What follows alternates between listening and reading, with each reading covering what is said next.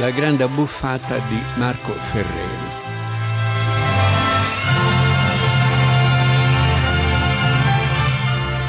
Si tratta in realtà di un film francese, anche se il regista è italianissimo e eh, alcuni degli attori sono italiani, in, due in particolare che sono due dei i, i, colonnelli, li chiamavano due dei trionfatori della commedia all'italiana, Mastroianni e Ugo Tognazzi.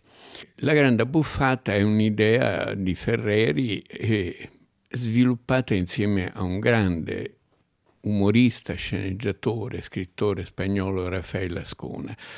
E questo si spiega, questa vicinanza con Ascona perché Ferreri da giovane era una sorta di mezzo commesso viaggiatore di cose macchine tecniche che riguardavano il cinema e, e, si era innamorato della Spagna e in Spagna ha vissuto per un po' in gioventù, dalla sua Milano passato a Madrid e ha fatto due film spagnoli di quelli della rinascita del cinema spagnolo, due film spagnoli a tutti gli effetti perché scritti da Scona, Il Pisito e, e, e Il Cocesito. Il secondo in particolare è un film molto interessante, la storia di un vecchio geloso del fatto di vedere dei vecchi che hanno le carrozzine elettriche lui non ce l'ha è uno sano in realtà, però vuole la carrozzina. Ecco, e su questo si impianta tutta una vicenda abbastanza rivelatrice anche della società spagnola degli anni di Francisco Franco.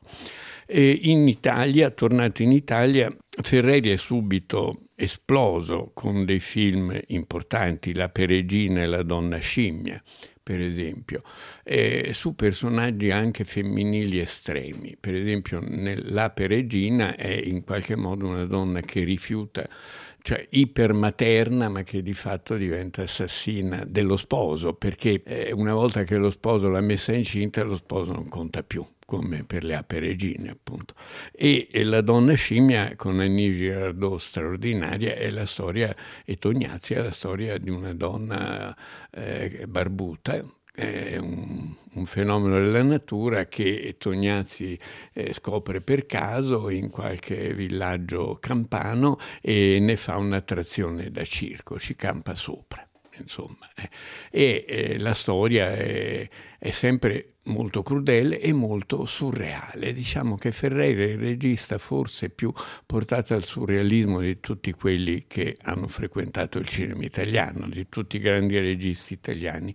È un regista che guarda il mondo con molta ironia, con molto cinismo, direi con un cinismo però allegro, con un cinismo non piagnone, non quelli che dicono la condizione umana fa schifo e quindi no, mm, lui ne ride e trova tutte le occasioni per mostrare queste assurdità della condizione umana. Il suo film forse più famoso, Dillinger è morto, forse quello più bello era L'uomo dei cinque palloni, dove c'era un Mastroianni che ossessionato dai palloncini. Tutta la sua energia, tutto il suo eros è nel gonfiare dei palloncini, gonfiare e farli scoppiare. Insomma, sempre trovatine a volte, a volte anche insignificanti. C'è un film bruttino in cui c'è il protagonista, mi pare di Perdier, innamorato di un fischietto di quelli da bambino. È una storia d'amore con un fischietto.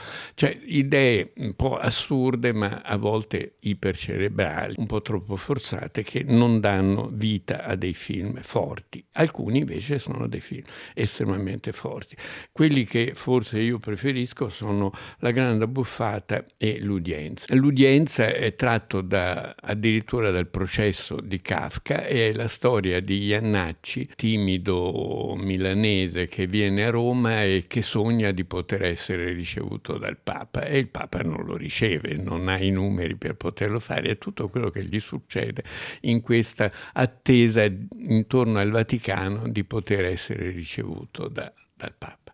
È, è, un film tra i più belli della commedia italiana anche per questo aspetto un po' folle, un po' dolente anche perché non è un film particolarmente allegro. Ferreri ha anche di simpatico che prende molto sul serio i suoi personaggi. Un selvatico cinghiale buono per tutte le marinate più delicate. Questa sì che è carne. Due superbi caprioli dallo sguardo dolce. Una carne che ha tutti i profumi della foresta di Cuba. Ma questo è E surgelato. allora? Possiamo noi fermare il progresso? Dieci dozzine di faraone semiselvatiche allevate a grano e ginepro. Che splendida questa carica, vero? Tre dozzine di innocenti galletti. Ma che cattivo odore. Puzza. Ma è merluzzo. Non sarà variato. Un quarto anteriore di manzo dei chi vuol bere? delle Charolais. Vedrai, vedrai com'è eccitante sezionare la carne. Din don, Cinque din agnelli don, innocenti presalé del Mont Saint-Michel. E ricordalo, un buon cuoco deve essere Un perfetto chirurgo. bravo. Grazie. Questa sì che è carne. Tu sempre romantico e a noi la... Essere o non essere. Ah, quanto sei volgare. Questo è il problema. La festa comincia. Allegria, allegria! La Gran Buffa è probabilmente il suo capolavoro e eh, l'idea è molto banale. Ferreri amava molto il cibo. Tognazzi amava molto il cibo, secondo Ferreri non lo amava, ne parlava. Lo amava a parole, ma di fatto era meno ghiottone e meno goloso di quanto non volesse far credere, però pare che fosse comunque un grande cuoco e un esperto di cucina. Eh, l'idea è quella di quattro signori, quattro signori borghesi eh, di diversi ambienti, ma che sono amici tra di loro, che decidono di suicidarsi mangiando. Un'orgia di cibo. Ecco, sono quattro personaggi bizzarri ma normali perché Mastroianni è un pilota di aereo che viaggia tra Italia, Francia e altri paesi. E mm, Tognazzi è un ristoratore, è quello che ha più rapporto diretto per l'appunto con il cibo, Noiré è un giudice e forse il più mm, nevrotico di tutti, vive con una sua eh, donna che in realtà è la sua balia, è uno ancora con complessi molto, molto infantili da sfogare.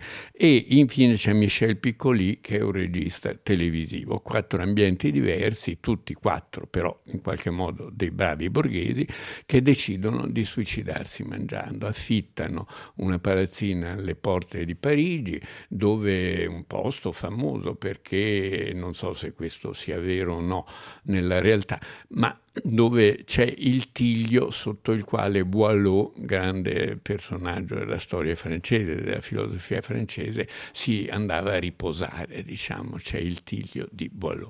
E vicino c'è una scuola, in questa scuola c'è una insegnante grassoccia che ama molto il cibo, Andrea Ferreol, che diventerà la quinta protagonista. La donna è sempre molto importante nei film di Ferreri, è uno dei pochi registi veramente assolutamente non misogini nella storia del cinema nella storia del cinema italiano e diventerà una di loro. E questo, tutto il film passa nel raccontare queste preparazioni del cibo e poi un po' di sesso e poi eh, di nuovo cibo e poi un lento precipitare verso la morte mangiando, mangiando, mangiando e ovviamente defecando con il risultato che a un certo punto scoppiano le tubature della casa e la merda fuoriesce dalle tazze e, e ovviamente non solo defecando ma anche scorreggiando. Il film è pieno di scoregge, c'è una scena in cui non ricordo quale dei personaggi, insomma, è aiutato dagli altri a piccoli a fare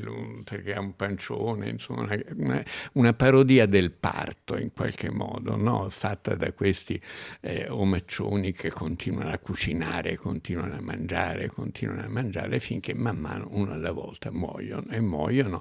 Eh, I due primi sono Mastroianni e Piccoli e vengono congelati, messi nel congelatore e in qualche modo continuano ad assistere alle vicende degli altri due ovviamente muoiono tutti, assistiti da Andrea Ferreol che è una compagna un po' per tutti, un oggetto sessuale per tutti, ma che è anche una sorta di super eh, madre o di super dea che li aiuta questo, in questo trapasso. Lei ovviamente non muore.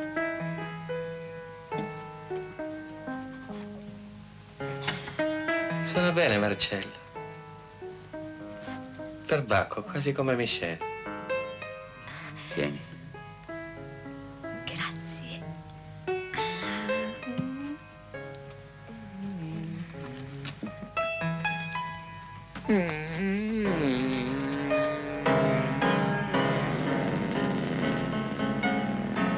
Ormai ci abbiamo fatto l'abitudine.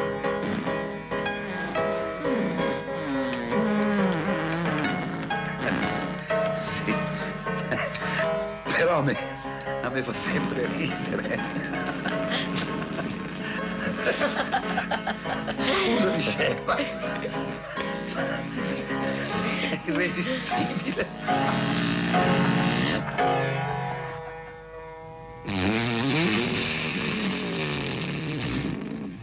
E nelle ultime del film arriva un, un ennesimo trasporto di carni eh, che non- gli inservienti non sanno dove mettere e Andrea Ferreol, la donna sopravvissuta, eh, gli dice metteteli nel giardino. E quelli piazzano questi quarti bue dove, dove che capita, eh, ci sono dei cani che scorazzano nel giardino e c'è una musica, finalmente una musica fuori scena, non motivata dall'azione, che è una musica sicuramente araba o comunque mediterranea, orientale, in qualche modo è un terzo mondo che, no, che commenta la fine del primo, il suicidio del primo, la morte del mondo occidentale per abuso, per eh, eccesso di sviluppo, per eccesso di consumo, per eccesso di star bene. Ecco, è una critica del consumismo portata fino in fondo in modo paradossale,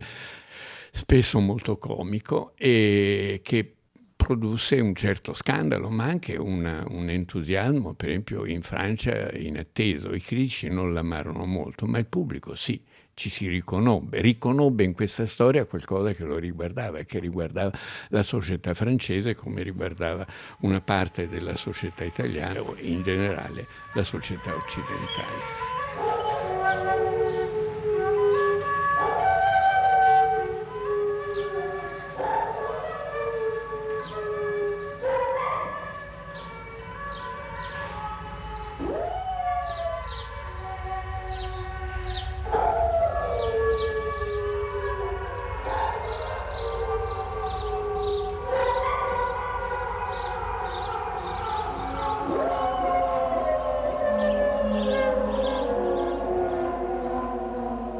Ferreri non è sempre stato all'altezza di queste, di queste opere e mh, devo dire che onestamente ne ho una grande nostalgia. È una persona con cui ho avuto un rapporto piuttosto intenso. Mi chiese addirittura di scrivere un film per lui e lo scrissi, scrissi un soggetto molto forte. Eh, Io abitavo a Milano e lui voleva fare un film su Milano. E questo soggetto gli piacque molto. La protagonista avrebbe dovuto essere Jeanne Moreau e il protagonista Malcolm McDowell, quello di Arancia Meccanica. E poi però Ferreri si disamorò dell'idea. No, non se ne disamorò, ma successe che Mastroianni e la Deneuve scoprirono di essere follemente innamorati e volevano festeggiare il loro amore producendo un film di qualche regista loro amico. E erano indecisi, telefonarono nottetempo a, a Ferreri, erano indecisi tra lui e Godard, però gli dissero al telefono forse se lavoriamo con te qualche soldo poi ritorna a casa, eh? non è solo un investimento a vuoto come probabilmente sarebbe stato per un film con Godard e quindi scelsero lui e lui rinunciò a questo film su Milano eh, che avrei dovuto poi scrivere io insieme a lui.